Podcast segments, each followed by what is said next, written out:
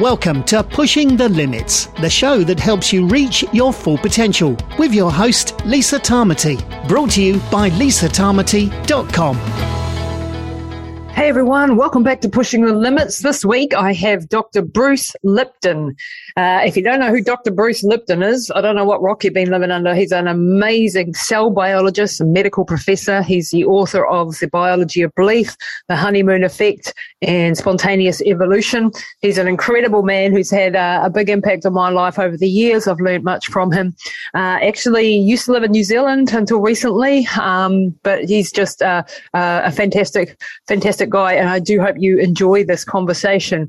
We talk about uh, genetic determinism versus epigenetics, um, how to affect your genes, how to turn them on and off, so to speak, how to reprogram your subconscious, uh, how to optimize your health, your happiness um, by changing the programs that are playing in your brain. So I do hope you enjoy this powerful episode with Dr. Bruce Lipton.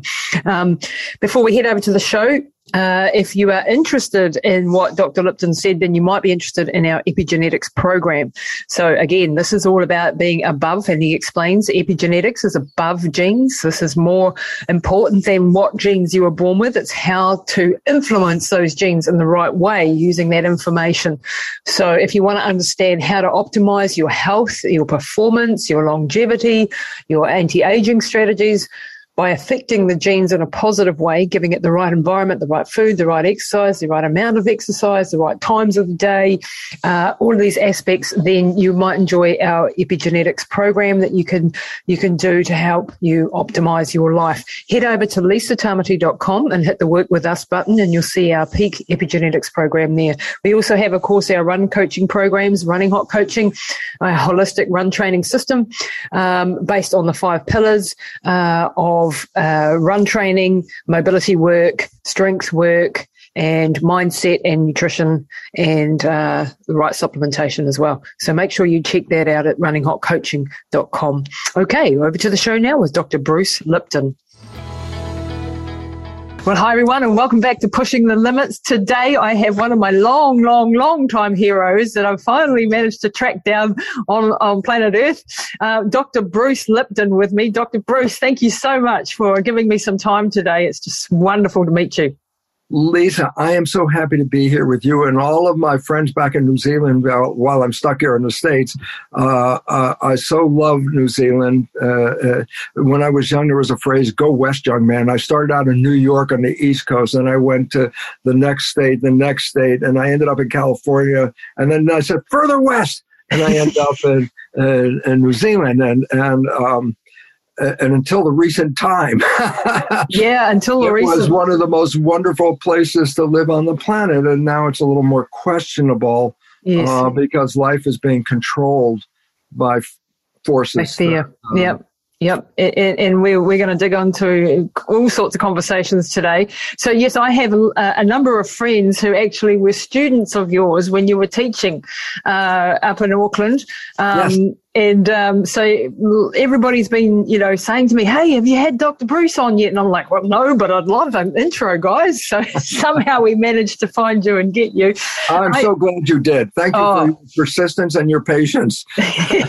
well, you're a very sought after man. You're, you're you're just an incredible human being. Um, for, I I first read your book, Biology of Belief. I don't know, years and years ago, and it changed my life. It changed my my um, my outlook on life, my, my state of consciousness, my understanding of how we operate. And I, you know, I can't even, you know, repeat the stuff that I learned in there because it's all a bit of a jumble up there. But it, can you uh, give us a bit of a background first before we get to biology of belief and all the other crazy things you've done um, about Dr. Bruce? Where did you come from? You were you conventionally trained doctor. Tell us a little bit about yourself. Okay. Well, I'm not a medical doctor. I'm very proud of that. Okay. I got a PhD. My mom was, oh, you couldn't be a real doctor. I said, Mom, a PhD is a higher degree in the university. There's no higher degree than that. MD down here. Mm-hmm. And that didn't satisfy her though, but I PhD. please, obviously. and I was um, uh, working on stem cells, and everyone today has heard of stem cells. A, a, brief understanding: a body is not a single entity. A body is made out of 50 trillion cells. The cells are the living entity. Meaning you, by definition, you're a community of 50 yeah. trillion cells.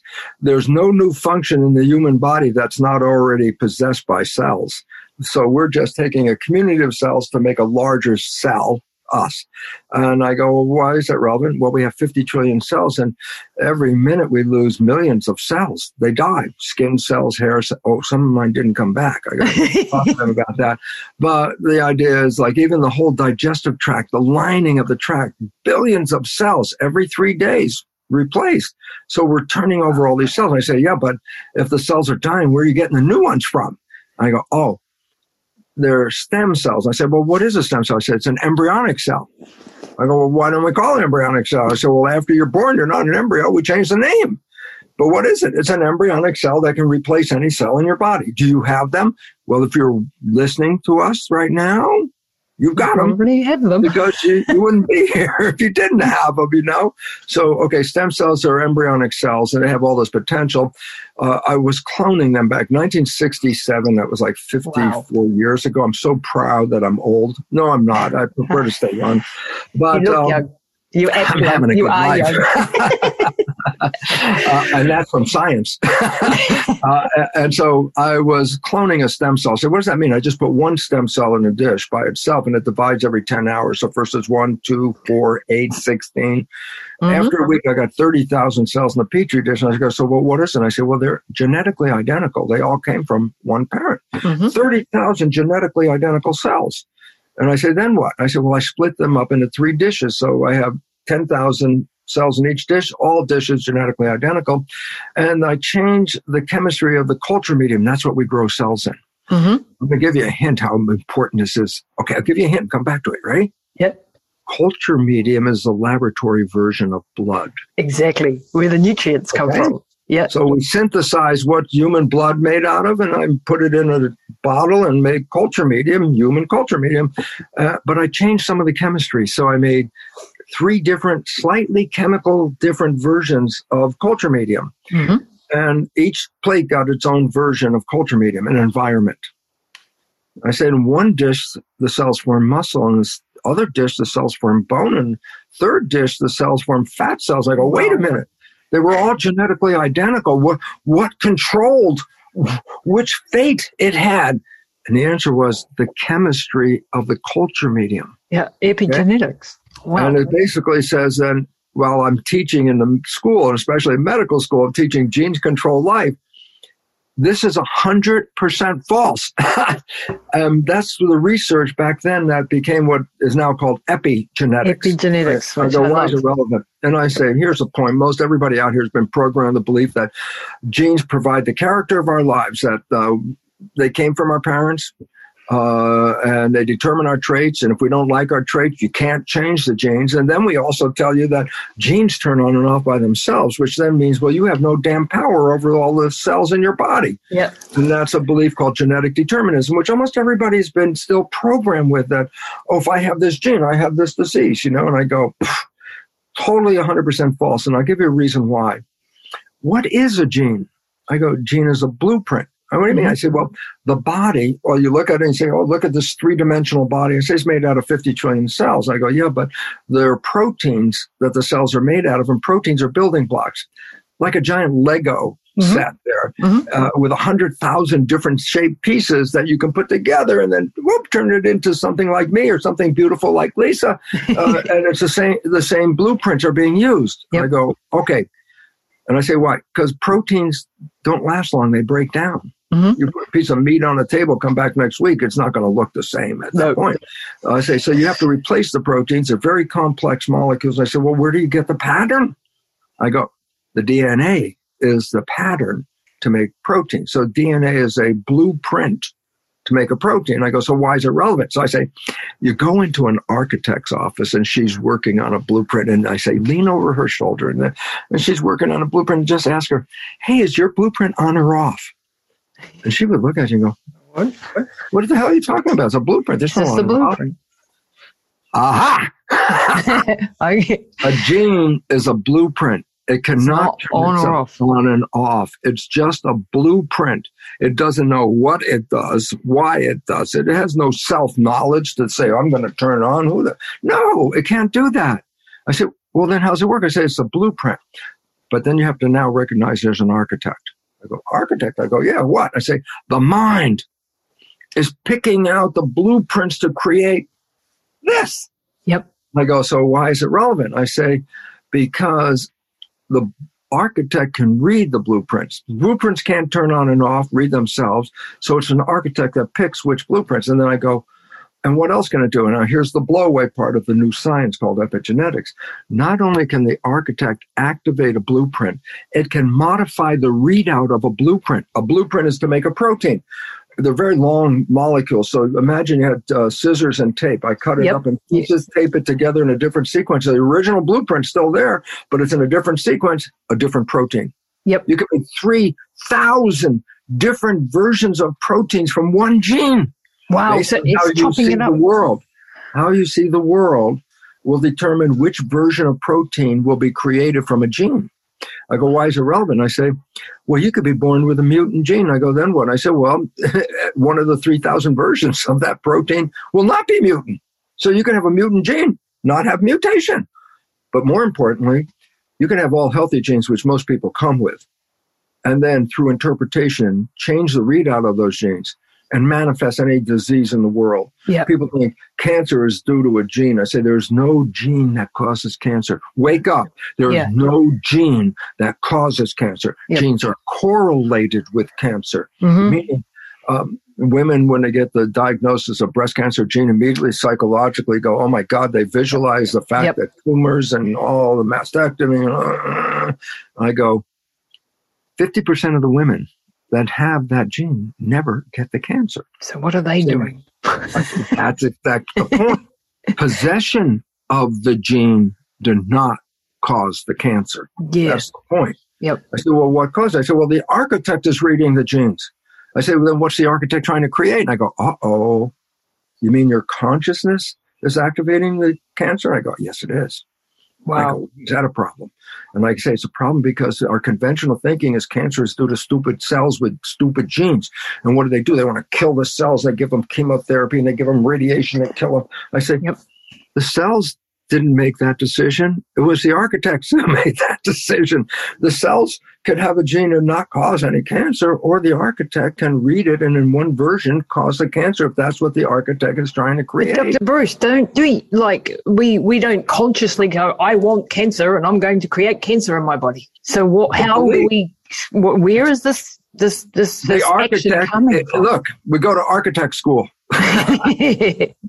some of those people never pass and become architects because why? They just don't know how to do it. yeah, yeah. like so, but if they're going to be architects in their own life and they're not good architects, and I said, then what do you think they're going to create? And I said, probably something that's not stable and super good. They don't know. And I say, but those that really understand the nature of our conscious creating architect has a, a different perception on how they're going to create with their blueprints. Right. And, uh, and, and, and I go, why is this relevant? Well, here's a fact less than 1%. I mean, emphasize less than 1% of all diseases are connected to genes. Wow. I said, why is that Robin said, well, where do you think 90 plus percent of disease comes from? I go, architect. And I go, lifestyle, stress changes the picture. And the architect trying to deal with that can destroy the system without even knowing they were doing it. Without even knowing they're doing it. That's uh, yeah key point. Uh, uh, and that's where knowledge is power. And I say, but a lack of knowledge is a lack of power. And I yeah. go, so what's the, where's the issue? I'll tell you, the simple issue is this. You've been programmed to believe in genetics. And I go, what is that? The belief that the genes control the character of my life and I'm a victim of my heredity. And I go, well, that makes you a victim. And I say, a victim is powerless. You say, oh, I got the breast cancer gene. I have no control over my breast cancer. I am powerless because I gave the gene power. I say, that's genetics. I say, what is genetics? This disease is, this gene causes this disease. I go, oh, well, that's genetic determinism, the belief that all of our issues are coming from there. Yep. The new science is called epigenetics. Yeah. So I say, epigenetics creates this disease. I say, what does epigenetics mean? Uh, epi means above. Everything Uh, we call skin- We call skin epidermis. Yep. I said, why do we call it that? Because just underneath the layer of skin is a layer called dermis. hmm So I say, what is skin? Above the dermis. Oh, Mhm. above epi, epidermis. I say, what is epigenetics? Control epi above genetics. I go, what do you mean control above the genes? I go, yeah. I go, where's that control? I say, consciousness. I go, why is that relevant? Because if the genes control my life, I'm a victim. I have no power if they're going to do the switching and do all that stuff. But in epigenetics says that my consciousness is creating this, and therefore, if I change my consciousness, I change my biology, change my behavior, can do anything with it. Then all of a sudden it says, well, then I'm not a victim. I am a master. So now the problem is this: if you don't know how it works, you you could ruin a vehicle. you know, Exactly. everybody's used to driving automatic cars. I say, look, I grew up with standard shift, uh, and I say, take my car to town. You get in the car. Oh, I don't drive a standard shift. I say, drive it anyway. And and then you buck You're gonna down it. And then you call me from town and you say the car's broken. It doesn't work anymore. And I say, "Wow, you you're an idiot." I, I- you know what I mean? You don't know how to drive it. I said, "No, I already told you I didn't know how to drive it. You were the one that said take it." and I go, "What's the point? If we don't know how to drive the vehicle, and we're given control of the vehicle, does that mean we're going to be successful?" And I go, "I have no idea, but I can sure as hell." Prove that you could also be very unsuccessful because um, the healthcare crisis on this planet is not due to genetics; it's due to lifestyle and, Exactly. and, uh, stress levels, which are controllable. So we're not victims; we are absolute masters. And Lisa, this is what you had to reveal through your work with your mother, and I'm very proud of you for doing it. Because I'll give you a point: we get programmed. Everybody's programmed. I go, the Matrix. Pretty much. Everybody's programmed. Uh, uh, uh, and there's a simple reason why. So it's not like, you know, like the, new age. No, no, this is no science. I'll tell you why. The brain is a computer, Mhm. best powerful one we ever knew or can.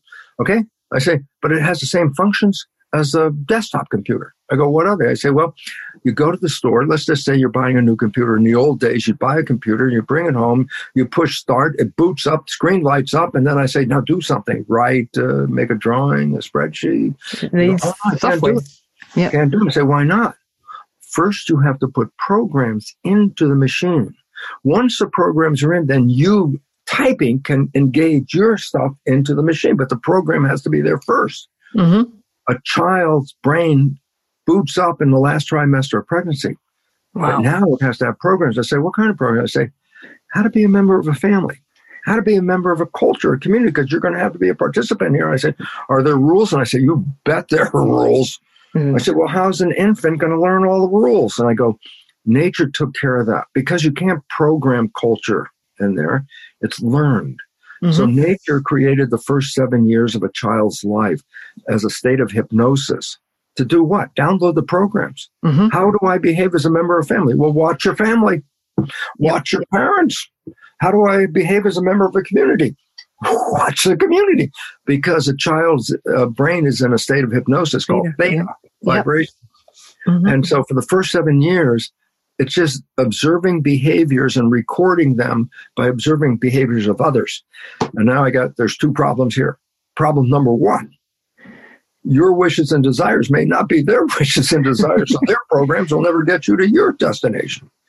And number two, almost all the people who just programmed you have bad programs. Up to 60% of all of our programs are disempowering, self sabotaging, limiting beliefs. So they pass that on to you. Mhm. And bad You don't even know. You didn't even know it because you weren't even conscious. Not until age seven does conscious become a predominant activity. So I Mhm. say you've been programmed for seven years by observing others. Worst part, without consciousness, there was no filter to say this is a good program, this is a bad Yep. program. So you Well, downloaded whatever Every program. And if you download it from people who are now generally about 60% of their programs are disempowering or self sabotaging, well, then you just downloaded it yourself and you didn't know it. Why? You weren't even conscious yet. And I go, oh, we were all programmed. I go, now the serious part. Now the hard work. In those programs, there are things that we learned as programs. Now, when it comes to the issue that Lisa and her mother had, is based on this. Most of us in that seven year period where we learned programs acquired an understanding that when it came to health, who the hell are we? Know, we go to the professional. We go to the, the doctor. doctor.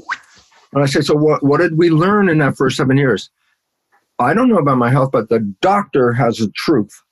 So I say, why is that relevant? Well, if consciousness and belief are controlling our lives, and you allocate to the doctor you give up all your power. what truth is, mm. then you will manifest their truth, mm-hmm. whether it's right or wrong. Mm-hmm. When I go, why is it relevant? I go, because we give up power to the words of the doctor and then we put that information into our program and then live with that program. Yep. And if you get a negative prognosis, then guess what? What did you just program? I'm going downhill, folks. That's yep. what the program said. Yep. Uh, and, in fact, we're dealing with that right now, Dr. Bruce, if I can interrupt briefly. So we're, we're on a cancer journey now after our aneurysm journey. Yes. you wouldn't believe it. we had, you know, got through years of rehabilitation, got mum back to awesome. And then we got a brain tumor and now it's turned out to be lymphoma. And three doctors that I've been to have said she's terminal, there's no hope, go home, get yourself ready to. And my mum, this is a this is the cool thing. She comes out of the office. I'm terrified for her. Right. I'm like, oh my God, what's she what's that just done to her psyche? She walks out and she goes, I said, Mum, I want you to ignore what that doctor just said. They don't know me and they don't know my friends and they don't know my my doctor friends and my other they don't know. Okay. And she says, Of course not. They've never known. and I will take from them what is what is of interest to me and I will ignore the rest. And she's that, that done that three times in the last week. You know? Most important thing. Most important is to say, wait, I'm in power here. Yeah. Uh, and the fact is because we've been programmed to not express power. And I said, well, what does that mean? Well, if you're programmed to be a victim, then guess what? You're also programmed to be a consumer. What do you mean? I say, well, if I can't take care of my health, who will I pay? Pharmaceutical companies? If I can't take care of my spirit, who am I going to pay that's going to help me with my spirit? And I go, because once you see yourself as powerless, you must seek outside source of power because you mm-hmm. do not have it yourself. And we have been programmed to be that. And that is so untrue. We are creators. Each and every one of us are creators. Uh, the movie The Matrix, a lot of people think it's yeah. science fiction. I go, no, no, that's true. The Matrix is a documentary. Absolutely. Everybody got programmed. We're all programmed. And I say, yeah, but the cool part in the movie is there's a point where you can take the blue pill or a red pill. Yeah, yeah. And I say, if you take the blue pill, you wake up and you're back in the program. Life is just the way it's been every day. But if you take the red pill, you get out of the program. And I said, well, what's the consequence of getting out of the program? Mm. And the hmm. answer is this. Almost everybody that's listening to us, including yourself and me, we have been programmed, okay? and our life runs whatever, blah, blah, blah, blah. And then I said, what happens when you fall, in, you meet somebody and you fall in love?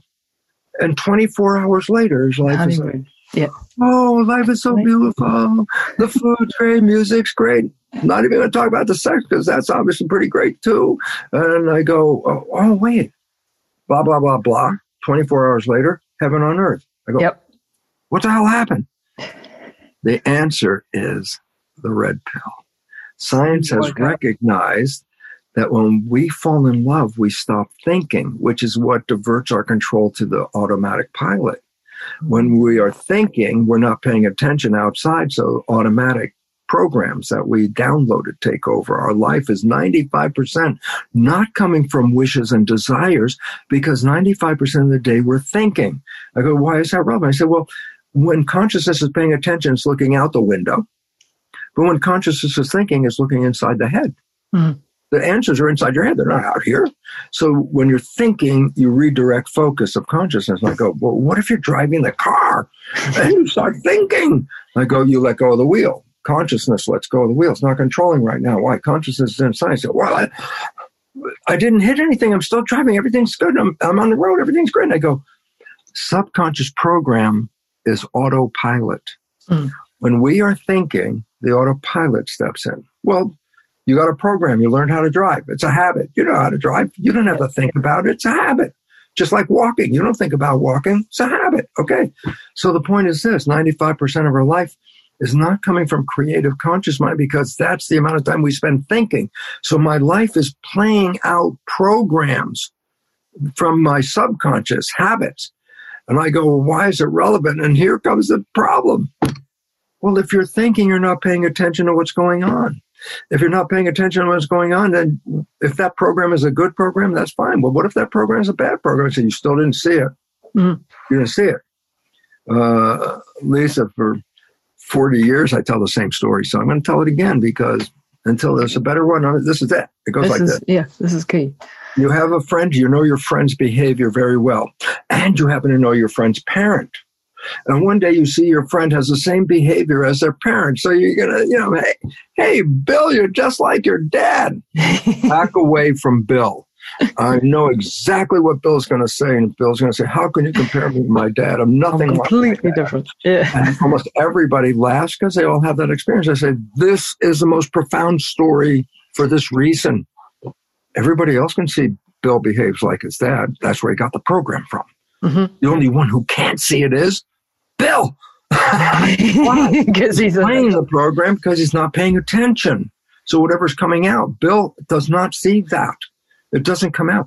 Actually, this is fun because sometimes as we're coming back to conscious control after playing a program while the program is just ending, mm-hmm. sometimes oh, I was just doing my mother. yeah, you, you actually recognize yourself. You just caught the end of the program and you saw, yeah. oh, it was being somebody else. I go, 95% of the day, you are somebody else. You're not who you are. And the programs you have determine the character of your life. You got good programs and you're going to have a great life. You got crap programs and you're going to have a crap life. Why? It's a script that you're playing a screenplay. We're actors. Here's the stage.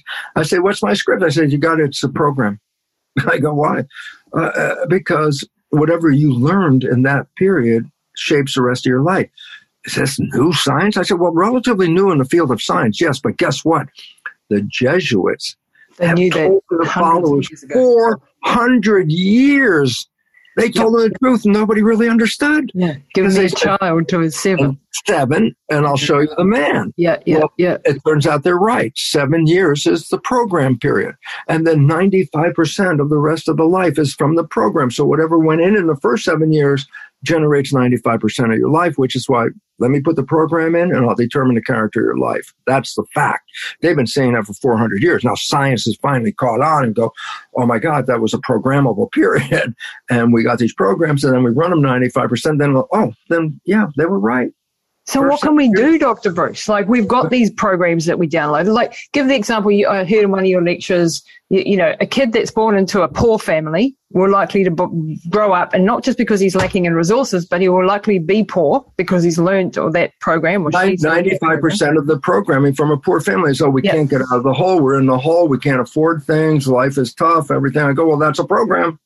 Live it. But the rich people come from, hey, everything's coming here on a silver platter, man. We got all this stuff. We got everything like this. I go, well, that's a different program. They're not coming from want. They've got. that's yeah. program. I'm not looking for wealth. I am wealth. That's what the program says. The wow. other one says, I am poor. Am I looking for wealth? Yeah, well, that'd be nice, but you know, I can't make it. You know why? I'm poor. yeah. poor means you're not getting it. So I say, so that is an example of epigenetic programming. I say two people, one comes from a rich family, one comes from a poor family. Uh, generally, the poor family, generally, the poor family one will stay poor. And the rich one, will, even if they're stupid, you know, like uh, Donald Trump, he came from a rich family, but he's a he was stupid. I go, what? He still had money. How did he do it? Actually, he didn't have money. He was smart enough to live off other people's money. But the fact was what? He's still in a wealthy category for a guy who doesn't have a lot of intelligence. Yep. Uh, and I go, wow. And I say, why? Because 95% of his life is not from his creativity. It's just coming from the program. He believes a wealthy family. Yeah, That's I mean, I've seen this in my life because you know we grew up in the you know standard sort of working class, middle class family where things were tight and things were you know always a, a, bit of a struggle for my parents and so on. And so I've adopted that mentality, haven't I? And I you know like I'm working on reprogramming. And this is where we're going to get to now because this reprogramming bit. I'm not going to talk that? about that. send me a million dollars. No, okay, never mind. I'll tell you. It's, it's easy. You don't have to worry about it. Okay. How do we change it? To understand reprogramming, the first thing you have to understand that there are two minds that we call the mind. Right behind your forehead, the Yep. latest evolution of the brain is a place called prefrontal cortex. That's the seat of consciousness. Consciousness is you, your your specific identity, your spiritual domain, you here. The rest of the brain back here is called subconscious, below conscious, meaning it runs things without you paying any attention. You don't have to worry about your heartbeat, your breathing, your body temperature. It's all automatic running. But there are other behaviors in there as well. Okay. So I go, so what's the relevance? And I go, the two minds have different functions. And most importantly, they don't learn in the same way. And that's why we have so much of a problem of changing. So the first thing is this A, we've been programmed. I go, yeah, everybody had to be programmed because that computer brain wouldn't work until you put the programs in first. Okay. And so I say, okay, we're all programmed. And then I say, uh, what we want to do is change the program. I go, well, it depends on which mind we're dealing with. I say, conscious mind is creative. That's the character. Imagination can become manifest as real. If I can imagine it, I can make it. Okay. The subconscious mind is not imagination. Subconscious mind is habit, just habit. How to walk, how to talk, anything you've done repeated in your life has become a habit. Mhm. And I go, so why is it relevant? It's not creative. It's just going to play. It's a program. Just knows how to do this. Okay. And I go, so why is it relevant? I said, because it doesn't learn in the same way that the conscious mind does. Conscious being creative, read a self-help book, go to a lecture, listen to this podcast. Just go, aha, I'm changing conscious mind because it's creative. Subconscious mind is a habit mind. Well, the first definition is this habits, if they change, then are not habits, are they? so the definition or character of a habit is it does not change. Because if Yep. it changes, then it's no longer the habit anymore. Yep. Okay. So the conscious mind can put stuff in creatively, think, read, watch, put it in there. But the subconscious mind has to learn in a different way and it resists change. And that's where the problem comes from because Mm. if our lives are coming from the subconscious mind, I said, well, how, you know, how do you change it? And it's like, well, if you didn't know how to push the record button on this computer, then you're not going to get there. You, you know, uh, uh, the subconscious is like a hard drive. I go, why is it relevant? I say, okay, you want your computer to change? I say, well, then talk to it.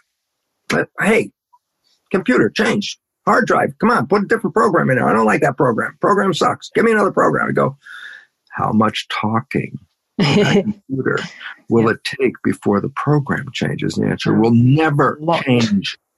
So the idea is you must know there's a record button. I go, ah! Now I tell you the record button, okay? And the record button is this. There's three ways that you can positively change the program, okay?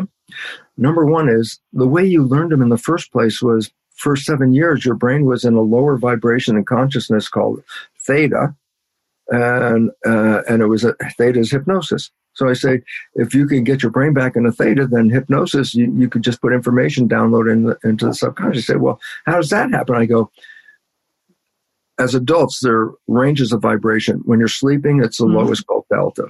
When you start to wake up a bit, theta kicks in. When you're awake and conscious, now you're in alpha. And then when conscious is ready to go to work, you're in beta.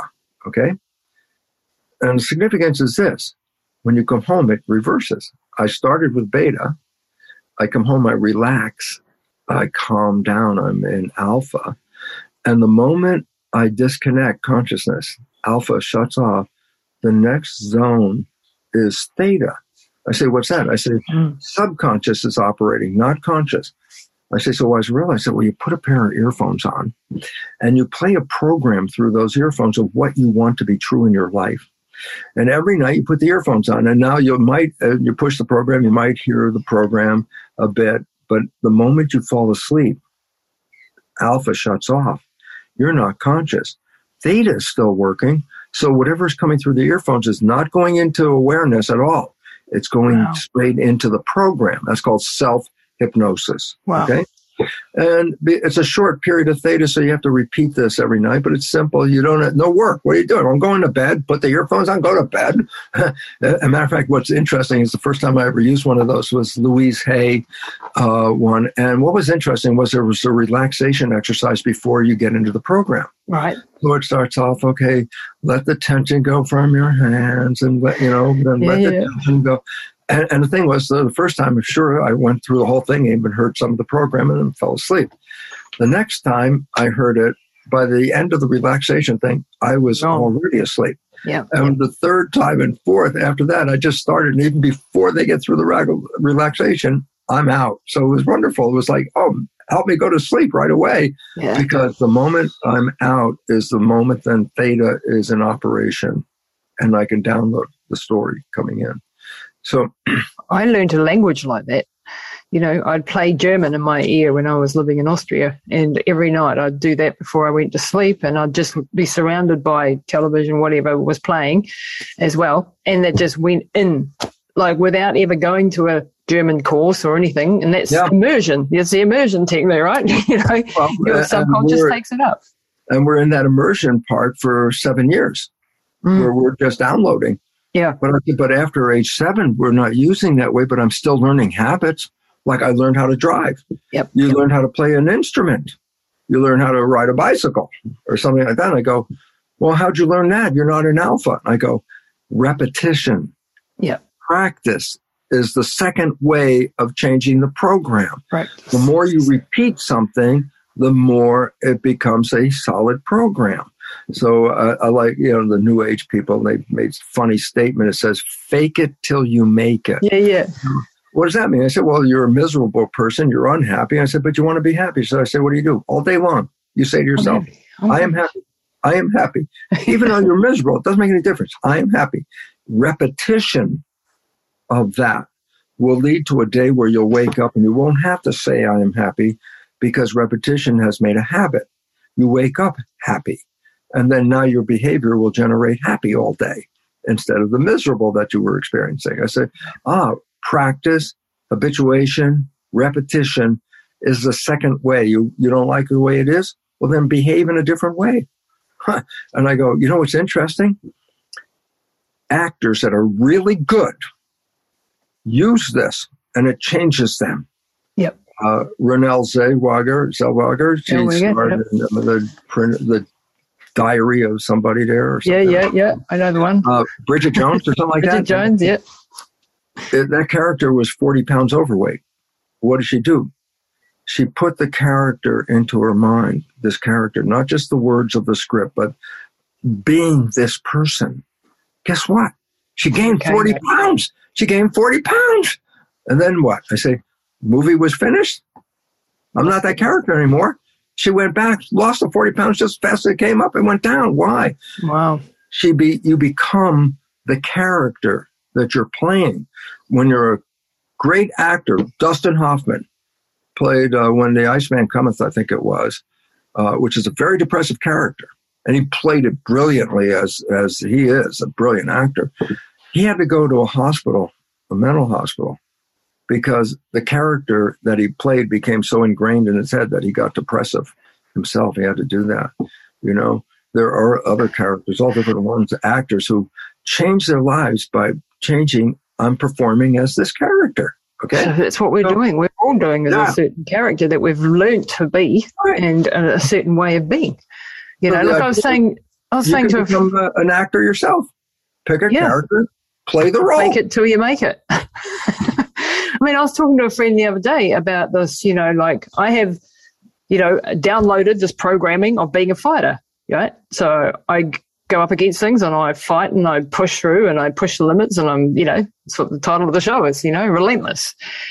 But that creates also attracts difficulty because, and now I'm only just realizing this, but I'm battling all the time. And so I'm expecting to battle all the time you know and so now i'm working on changing that program to be not having to battle all the time you know because but it's it's quite hard because there's an empty space of i don't know yeah, but, you see, but your program has worked. That when I did battle all the time, I won. yes Okay. Yes. But now you created a, a program that says, well, I must first battle before I do the win. Exactly. Now and I don't want program that. changes. I don't need to battle. I just win. Yeah, exactly. How do I get to oh. there, Bruce? That's the program. So uh, you can do that through the practice part, you know. Uh, and the third way, so the first one was uh, being in theta self hypnosis. Second one was repetition, becoming a new practice, and the third one is called energy psychology. It's a whole new branch of psychology. What, what's all new about it? I go, you don't go backwards in the past to f- figure out what the hell. Who cares? I say you learned a program through whatever lousy interactions you had as a kid with parents, family, boyfriend, girlfriend, whatever, you know, Mhm. uh, you, you walked away with programs. I say, I say, why is it relevant? I say, do I have to go back and re- review? I got the damn program. I said, no, you got the program. You want to change the program? I said, what's the program?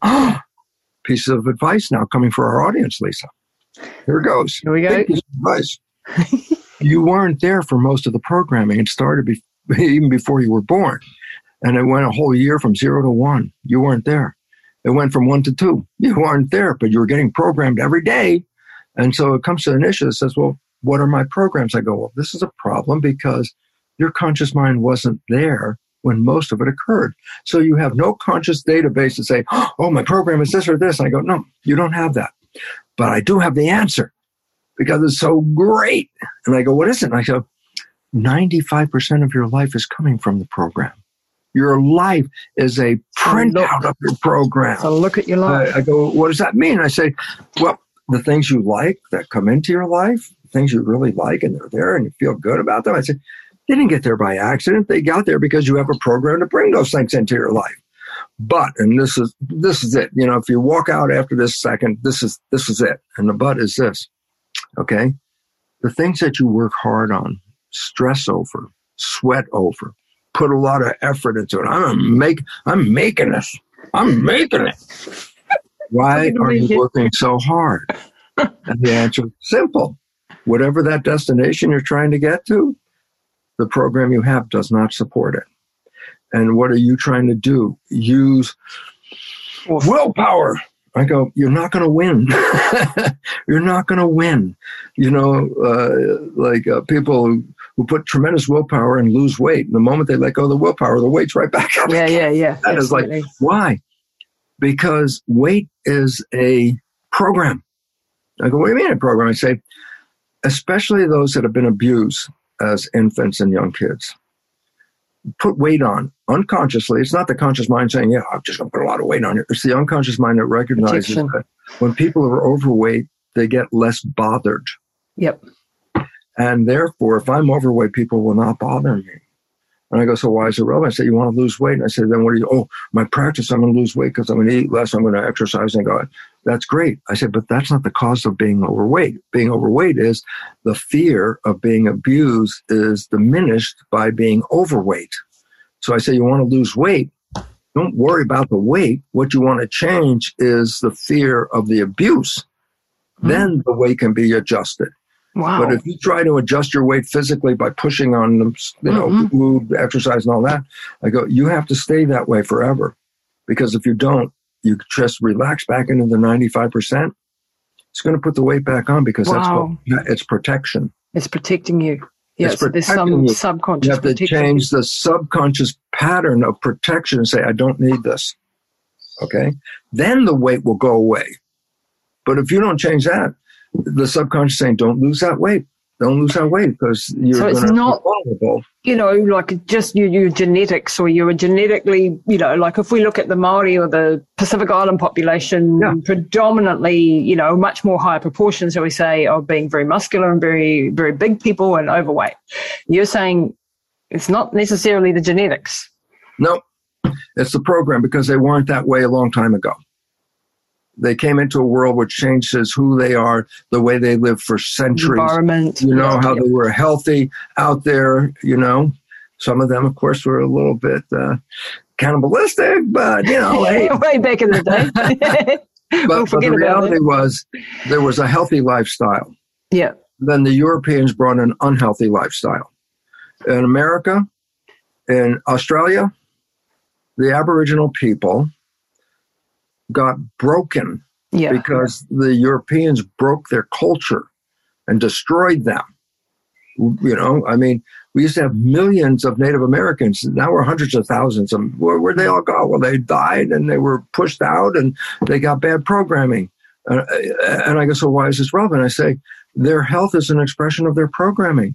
Mm. And what did you program to be? Oh, well, they drink a lot. You know, they're lazy whatever it is, you give them a character, and I say, now program that into them, and then their life becomes exactly what that Yeah. damn program you put into them is. Yep. Yep. And I said, the only place in the world where that didn't really happen, New Zealand, because they didn't beat the local population. They had to, so you know, We had the Treaty of Waitangi, which protects yeah, which a certain degree. are not happy about because then you think as usual, well, we got all the lawyers and you got all the warriors. I think we're Yeah. going to win. We got warriors. okay, so like. But the point about it is, why is the New Zealand different than other countries? And the answer is the spiritual component of the indigenous Maori didn't get shut out like it did in Australia, didn't get shut out like it did in North America. Okay. And as a result, it's still there and it's built into the system. Mm. It was always there from the beginning. We still Uh, got you issues, but yeah. It, it's still got issues, but the idea is if we know what the hell we're talking about, like right here in this program, I say, when do you want to resolve the issues? I say, when you stop doing the damn programming. Yeah. Yeah. Stop doing the programming and put a better program in there, and the whole world lifts up. Yeah. But you keep the programming you have. And I say, why do we keep the programming you have? And the answer is, it wasn't only the Jesuits that knew they could control your life with programming. and the programming today is much more insidious Oh my God. you could ever imagine. You, you get it? an infant that can hardly walk with an iPad. They're hardly walking, they got an iPad. I Already happened. That's programming. Yeah, and if you look like, um, you know, like I know I've read um, your your your your take on spirituality. I wanted to like we can just flip a little bit and go into spirituality. One Yeah. of the things in the biology of belief that really gave me hope because before this I was like, okay, when you die, that's it, you're gone probably. You know, you you, you gave a beautiful analogy in the biology of belief that we're like a broadcast. And if the TV set, you know, is broadcasting this TV show, right, which is Lisa, and the TV set breaks, is Lisa gone, or is just the TV set broken, i.e., your body? No, well, the Um, point was the, the broadcast stopped when the television broke. We say Yeah. that a broken television is a dead TV. Yes. But the question is, but the broad, the show wasn't in the TV. It was sent to the TV. It's just So an antenna. broadcast. Yeah. So when the TV breaks, did the broadcast stop? And the answer is no. How do you know? I said, well, get another TV, plug it in, turn it on, and then tune it to the station, and boom, you're back on again. And here comes the part because this is called reincarnation. You cannot die. You're not even in here. You're the broadcast, and you're playing through this. Okay. So And we're having a, a- a physical experience, but we're a spiritual frequency. And Yeah. you, you, you, you used an example in the book which stuck with me where there was a group of cells, and I'll probably butcher this, but a group of cells that were taken away from the body, and then something was electrically stimulated in the body, and those cells reacted, something like that. Can you Yeah, tell us that? story? says- yeah, the, they took cells out of a person and they moved it, uh, uh, what, I forgot how many miles. 40 Ks away or something? Yep, yep. And they had a monitor of the electrical activity, like uh, EEG for cells to read the electrical activity. hmm And they had a split screen. So they had the person over here who gave the cells, picture of them live on half the screen. And on the other half of the screen is the electrical readout from the cells, whatever number of miles, 40. I forgot what the number Yeah, was. 40K, something. Yeah. And I say, well, what happened? I said, when the person had an emotional response here, the cells 40 miles away activated an excitation response at the exact same time. Wow. go, what does that mean? mind blowing. Well, that person had the experience here, but that's part of their field. Their, that's their here, the broadcast. I say, well, why is it relevant? The broadcast isn't just here. Broadcast is everywhere.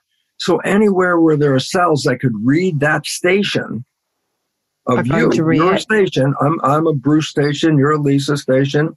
These are TVs. And I go, what? And I say, any cells that are tuned into that station respond to that station. What's going on? Wherever they are.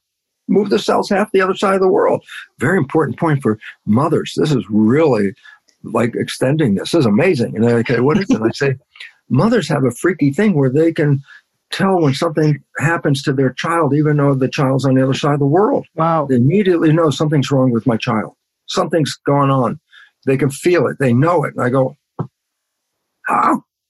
And the answer is this that when a fetus is growing in a mother, the placenta cells migrate into the uterus just like a cancer. They Mhm. migrate. hmm And when the baby is born, many of the, the baby's cells are still there, stem cells. Wow. Go, what the about them? They're, So those they're stem cells now in the mother. I go, they first found this out when they were doing liver regeneration studies on people whose livers were regenerating. They did histology and looked at the cells, and they found that a number of women had men, male cells with Y chromosomes. Wow. Like, how does the woman get the Y chromosomes to, in the liver? And it turned Wow. out they had male children. Wow. And so the children's stem cells were contributing to the mother's regenerating liver. Holy And there was another study that showed that stem cells are in the brain. I say, why is it relevant? Because if something happens to the child, wherever they are, the cells are tuned to the same station. So the child could be on the other side of the world, but the broadcast is everywhere. So the cells in the mother's head from the pregnancy that were left in her body Wow. Wow. are wow. receivers of that signal.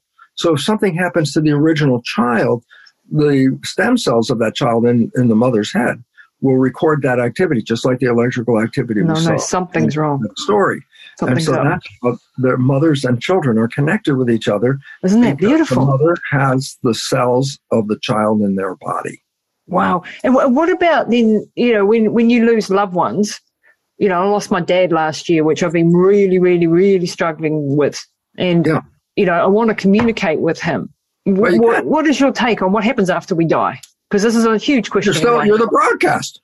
He's the is broadcaster. still He's here. out there. Still here. He's still here. Well, but does he have a TV to play through? No.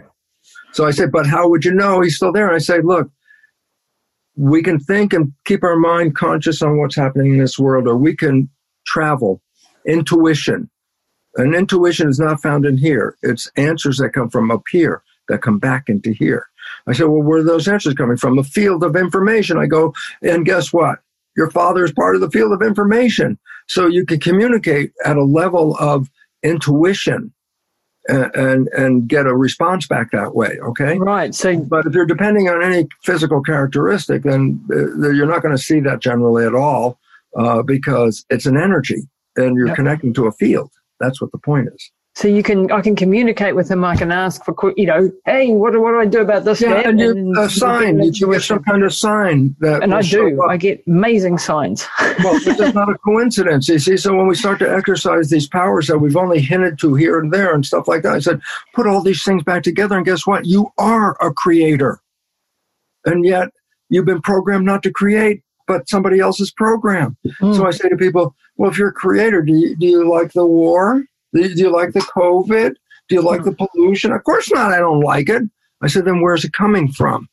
I go, 95% of your life came from the program and you bought that program and you're going to manifest that program whether your conscious mind sees it which it doesn't necessarily you're still going to manifest it so we're all creating uh, a chaotic situation on earth right now yeah. What's up with that? programs are not in harmony with life and uh, causing us to have an extinction process that humans are going extinct not in a thousand years No. not even in a hundred years No. less because we're destroying the environment and somewhere along the line we got some naive idea especially like out of the bible oh yeah well god created earth and then just stuck us on the top and i go no we came up from the earth if you destroy what's here you destroy us we cannot live without the environment No. What is going on in the world? Like we're in a we're in a you know um in, in a state of chaos. I mean, worldwide we've got COVID going on. Yeah. If we you know want to dive into that monster, um, you know, if we're brave, what a belief system yeah, yeah like, I, there was a there was a meme about um, the Amish people, and there was a meme of a of a cartoon guy so, talking to an Amish gentleman and saying, "Well, why don't you have a problem with COVID and dying from COVID?" And he said, "Because we don't have televisions." this is the programming. I'm saying yeah. the fear. The fear causes the stress hormones to be released, which shuts off the immune system. So mm-hmm. the more you're afraid, the more vulnerable you become. And they're scaring people all the time.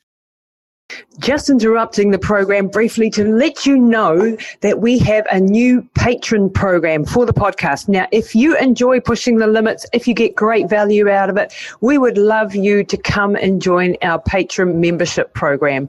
We've been doing this now for five and a half years and we need your help to keep it on air. It's been a public service free for everybody and we want to keep it that way. But to do that, we need like-minded souls who are on this mission with us to help us out. So if you're interested in becoming a patron for Pushing the Limits podcast, then check out everything on patron.lisatamati.com. That's P-A-T-R-O-N dot lisatamati.com.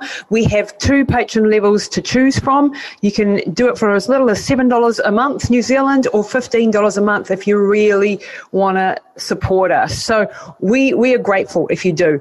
There are so many membership benefits you're going to get if you join us. Everything from workbooks for all the podcasts, the strength guide for runners, uh, the power to vote on future episodes, uh, webinars that we're going to be holding, all of my documentaries, and much, much more. So check out all the details, patron.lisatamati.com, and thanks very much for joining us. There's a new version called Omicron. Mm. Why, why is it useful? I said, people don't understand when an antibody is created against what is called an antigen, the scary thing, okay? I say, oh, on the virus, there are these called spikes, okay? I say, well, the spike is the trouble part. So they take a spike as a sample, mm-hmm. they make an antibody against the spike. I say, why is it relevant? Because that antibody will only know that spike. Mm, if that spike ever shows up, that antibody is going to glom onto it and knock it out, okay? I go, but what happens if a variant of the spike comes in? I go, oh, that antibody doesn't recognize it. I go, what do you mean? Every time there's a variation, then the original vaccine doesn't work anymore because you have to get a new vaccine for the new spike. I go, this will require you to get vaccines like every two or three weeks because the nature of a virus is always to find a variation. That's how they survive. So when a virus is being, the information, DNA or RNA in a virus is being copied by a cell, almost all the time it copies 100% like perfect. They copied the genetics 100%. But there's a copying device built into the cells, and it's called error prone copy. I go, what does that mean? It says it makes mistakes because it's a sloppy copy. I right. go, so why is it relevant? Well, if it makes a mistake and alters the structure of the protein, from a different one than it was originally there, then the antibody against the original one does not recognize the new one, hence Omicron, hence Delta. I is, go, is it coming because we're vaccine vaccinating? Like, is the because you you know you're a cell biologist, you understand this stuff, which most of us is just way above well, our heads. The, the point about it is this: no, we make antibodies against everything in the universe before we're even born. I go, what do you mean? How can you do that? I say, because when antibody cells divide, they randomly create a receptor that will become an antibody. It's random. So I say, when a cell divides, this one made that antibody shape. This one made that antibody shape. I say, well, how many shapes are? I say, well, when you have a billion cells, you pretty much damn well covered any kind of shape that can occur in the universe. And so then I say, then what? So I said the, the system is designed to then put those naive cells out into the world. I say, why? Because if an antigen, a foreign thing comes in that is complementing a pre-existing one of these, it will activate the that, cell yep. to engage with that. And then what will it do? Well, the first form of the antibody is like a crude fix. It, it crude. It's almost almost fits. Crude can hold on to it. But within three days, the cell will mutate that gene to make it a perfect complement that it won't bind anything other than the one that it just wow. recognized. And that's okay? your immune system. So you start with a variety of broad-based antibodies even before anything shows up. And then something comes in, the one that's closest to it will bind to it and then adjust its genetic of that that antibody to make a perfect complement to the antigen. Now you got a problem. Why? If I make a perfect complement to the spike in the first version, it is no longer a perfect complement to the spike in the new version. And I go, oh, well, then you have to get a new vaccine to do the new one. Without oh, clinical testing. Three weeks later, you're going to have to get a new vaccine to do with another new one. I go, is, here's the issue. Is the virus that lethal? The answer is no. People die. I'm not saying there's any joke about it or nothing, man. If you got people in your family that are dying, there's an issue, and I'm not going to try to diminish that. That's a real thing. But I will tell you this a healthy person, 99.98% of the population, will have an immune response that will knock out the virus. They'll go through a week of crap called the flu, crap flu. And at the end of that, they'll have the best antibody defense against not just the spike, mm. the whole, whole virus. And that not any spike, variation. The whole virus. Yep. And I go, so 99.98% of people will go through a week of crap, but come out of it with the best antibodies that could ever have been created. Now, and how said, can we protect but, ourselves? Like, what can we take to take, you know, like well, first, to make sure our immune system's up? First, let's understand who are the ones that have a serious problem. And the answer is this. Those that are A, very old because their immune system is not up to working very hard on it. Okay.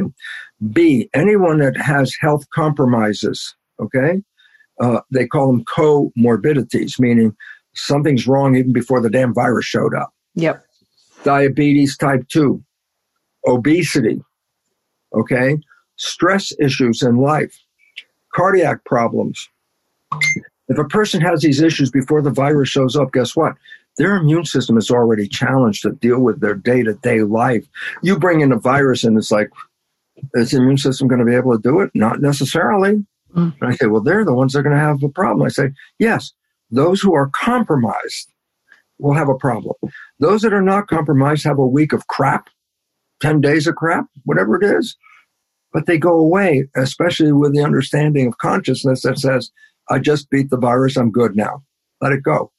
But then it's like, I'm looking for the long lasting symptoms. And that's where people say, oh, yeah, for three weeks I couldn't smell, and for this happened and this happened. I go, you're looking for it, man. What you're looking for, you're going to find. that's the nature of creativity you will find what you're looking for. I said, well, then stop following the directions of looking for all the evil, bad, bad things that are going to toxify, kill you, undermine you, because that's all we're being programmed with. Watch out for this, watch out for this, watch out for that, watch out for him, that, her, it. I go, you guys are living in protection. and protection is stress. And stress shuts down your immune system. Shuts down your immune system, the beast. And that's why we have a, a global healthcare crisis everywhere. Mm. Why? We were not designed as living entities to be in stress that is antagonistic to health. For long protection term. and yeah. growth. You can't do growth and protection at the same mm. time mm. because growth is open, protection is closed. You can't be open and closed at the same time. So the point is this the more fear generates the more need for protection, generates what? a shutdown of the system, which then also shuts down the immune system. So the more fear you're in, the more likely you get sick. Uh, Roosevelt, 1933, elected the president of the U.S., and he made a speech, and in that speech, he just said it right out the simplest bottom line. What is this? The only thing you have to fear is fear itself. Mm-hmm. Because the fear is causing disability. Yep. And that's what the whole bloody campaign is built around fear and, and, and ramping up the fear.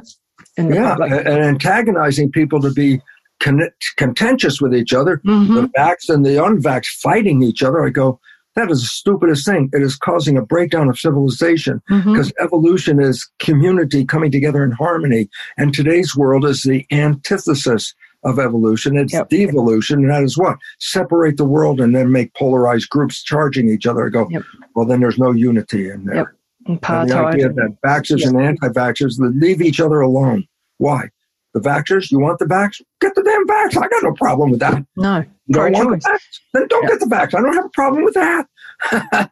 and if I'm healthy, that's the most important thing. because if I'm healthy, I can get the COVID, which I had a year and a before it was even announced what it you was. got it. uh, because I traveled a lot in the world and I picked it up. Uh, and the fact was, yeah, I had a crappy 10 days, man. You know, it was fever one day, chills, uh, uh, upset stomach, headache. You know, every day it was a little tiny different thing. But guess what? Do I have a fear of COVID? 100% zero. Why? I already got a better immune system than any vaccine in the entire world would offer you. Mine is a thousand times better Yep. immune system. Which has been proven in bloody studies just out of Israel, too, by the way, thousands of people. And yet, so this is not about the this is not about the immune system and stuff, is it? It's it's about something else. So, just on that last point, then, before we wrap it up, Dr. Bruce, because I know you probably got to go, but um, we, we, we, you were talking about uh, on one of your interviews that I heard when you were in medical, you were teaching at medical school and universities. So can you explain to people how funding works for research? Because science is not like this unified body of of information where everybody agrees with each other and that No. all the scientists are saying take this or do that. In, in how does the pharmacological industry work in conjunction with the medical? Okay. Well, the, the first thing that's very, very critical is, and you mentioned it, and I want to bring it up because science, there's no unity in, in, a, in science. Everybody is looking at the world in a slightly different way. Mhm. When Fauci comes out and says, if you doubt me, you doubt science, I go, who the hell are you? Who, who the hell are you, God? You're the, the Pope, the Pope of science? You know, like you're not the voice of science. And I Uh-uh. can show you as many papers as you want to show me about this virus that you created. I can show you a number of papers that challenge all aspects of everything you just said Mhm. scientifically. So you picked your science to sell your story. I said, well, whose story are you selling? I say, the profiteer's story. I said, well, who's the profiteer? I go, who makes money off of this? Oh, they say in the United States, get your free shot. Yeah, you're free. Free? Not When the free was shot free? You had to pay trillion dollars. You, the drug company didn't give you some free vaccine. No, they're You making. need them already. You know, how good is that vaccine? It's so good that we're going to give you in the U.S. six hundred dollars if you get the shot. And I thought, you're paying, Paying people. for a shot that's supposed to help me. There's something wrong. Something wrong. So here's the point. Being a professor in a medical school and a research scientist, I Mm. can tell you this: who gets funding? The people who send a, you know, uh, I sent in my my, Your my application. grant application. Yeah. And I say, does it conform to the belief system of those reviewing that grant? If it doesn't conform to the belief system of them, you're not going to get the funding. Mhm. If you support with your research their point, the, "Hey, here's the money, got the money, you know, and I say, why is it relevant? The best science money could pay for. Exactly. I go, well, who's paying for it? The pharmaceutical company. It used to be, you know, the big one in the world was the military industrial complex. Pharmaceuticals giving them a run for their money. They're a bigger Mm, mm, complex mm. of corporations than anywhere else in the world. Mm. Pharmaceutical companies make these drugs. Now here comes the the sale point. We're doing this for you. Mhm. I go, BS. Uh, that means belief system, belief system. BS.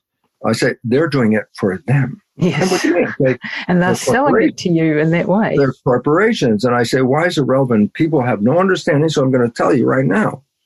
The first principle of law about a corporation is, is that the mission of the corporation is to make money for shareholders. I don't care what the hell you're selling, what product you're making, doesn't make any difference. The first rule of a corporation is to make money for the shareholder. And I say, so what does that mean about like in healthcare? Or they care about me? I say, Mhm. no. If they can make money off you, they don't care if you die from the damn drugs anyway. What do they no care? liability, by the way. They're Yeah. selling it to you every 15 minutes on TV. Mhm. You know, and I go, well, why is this relevant? The drug companies are for the drug companies. We have been misled in programming. "Oh, We're here to help you, like the friendly banker. Yeah. There's no There's friendly friendly banker. You got a lot of money. You got a lot of money. You got a friendly banker. You got no money. Where's the friendly banker? okay. I go, why is it relevant? Pharmaceutical company sells drugs. There was a great show on Hulu network, and it's called Dopesick. D O P E S I C K. One word. Dopesick. the story of the Purdue Pharmaceutical Company and OxyContin, the drug that they sold, which is addictive and mm. and it was devastating to yep. community. Mm. How they and the FDA, the Federal Drug Administration people, okay, they're all in bed with each other. They all got the money paid off of each other. Uh, it's like in the U.S., a massive population wants something done, and Congress votes against it. And I go, I thought they're supposed to represent us. And it goes, nope, they only represent corporations because that's where their money comes from. Grants, scientific research, grants. You want to do research? Sell your ass to the pharmaceutical company. They'll give you the money. Mm-hmm. Okay. And if you find research that challenges them, then guess what? Well, that'll out be on your ass. That's lost. that doesn't that doesn't work, and you can't do it. Okay. And I go, so why is all this relevant? The answer is, we're not getting the freedom of science that we once had because it's now controlled by corporate money. And corporations gave you the money because you're going to make them have money. They can give you the money because, oh, we want to know what the research is. It's like, does your research going to sell my drug? Yep. Okay. Here's the money. That's what they do. I was in the business. They paid everybody. They paid all the doctors. Oh, try my drug. Oh, you like a lot. If you sell a lot of this drug, we're going to take you to Acapulco. Free trip. you know, they were giving gifts and money, vacations, and all this stuff. What? And the Dopesick movie is true. It's a true story. And I said, why, why is it relevant? I said, you'll see the operation of a system that is controlled by corporate greed.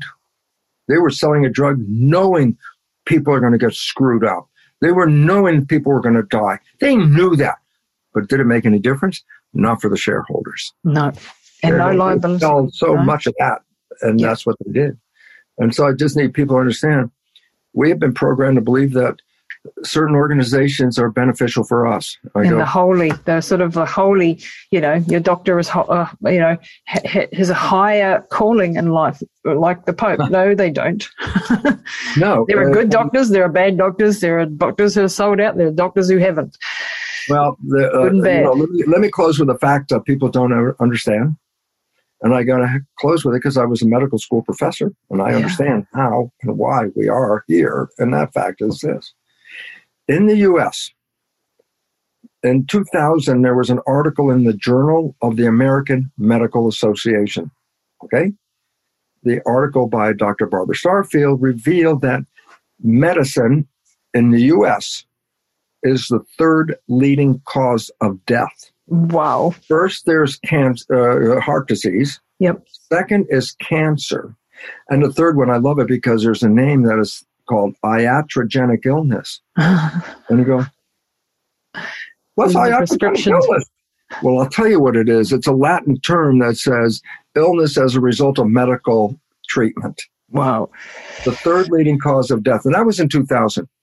So you think, okay, they've been a time they could fix a lot of this stuff. Well, an article just a couple of years ago in the British Medical Journal did the same research and came out with guess what?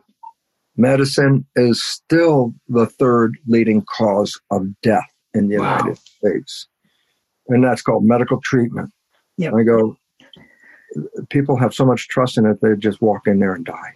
Yep. You know, and, and, and the pharmaceutical company, it's estimated 300,000 people die from taking prescription drugs every year. Mm-hmm. I go, oh, yeah, but you know, there's about, I think it was 37,000 people die from taking illegal drugs.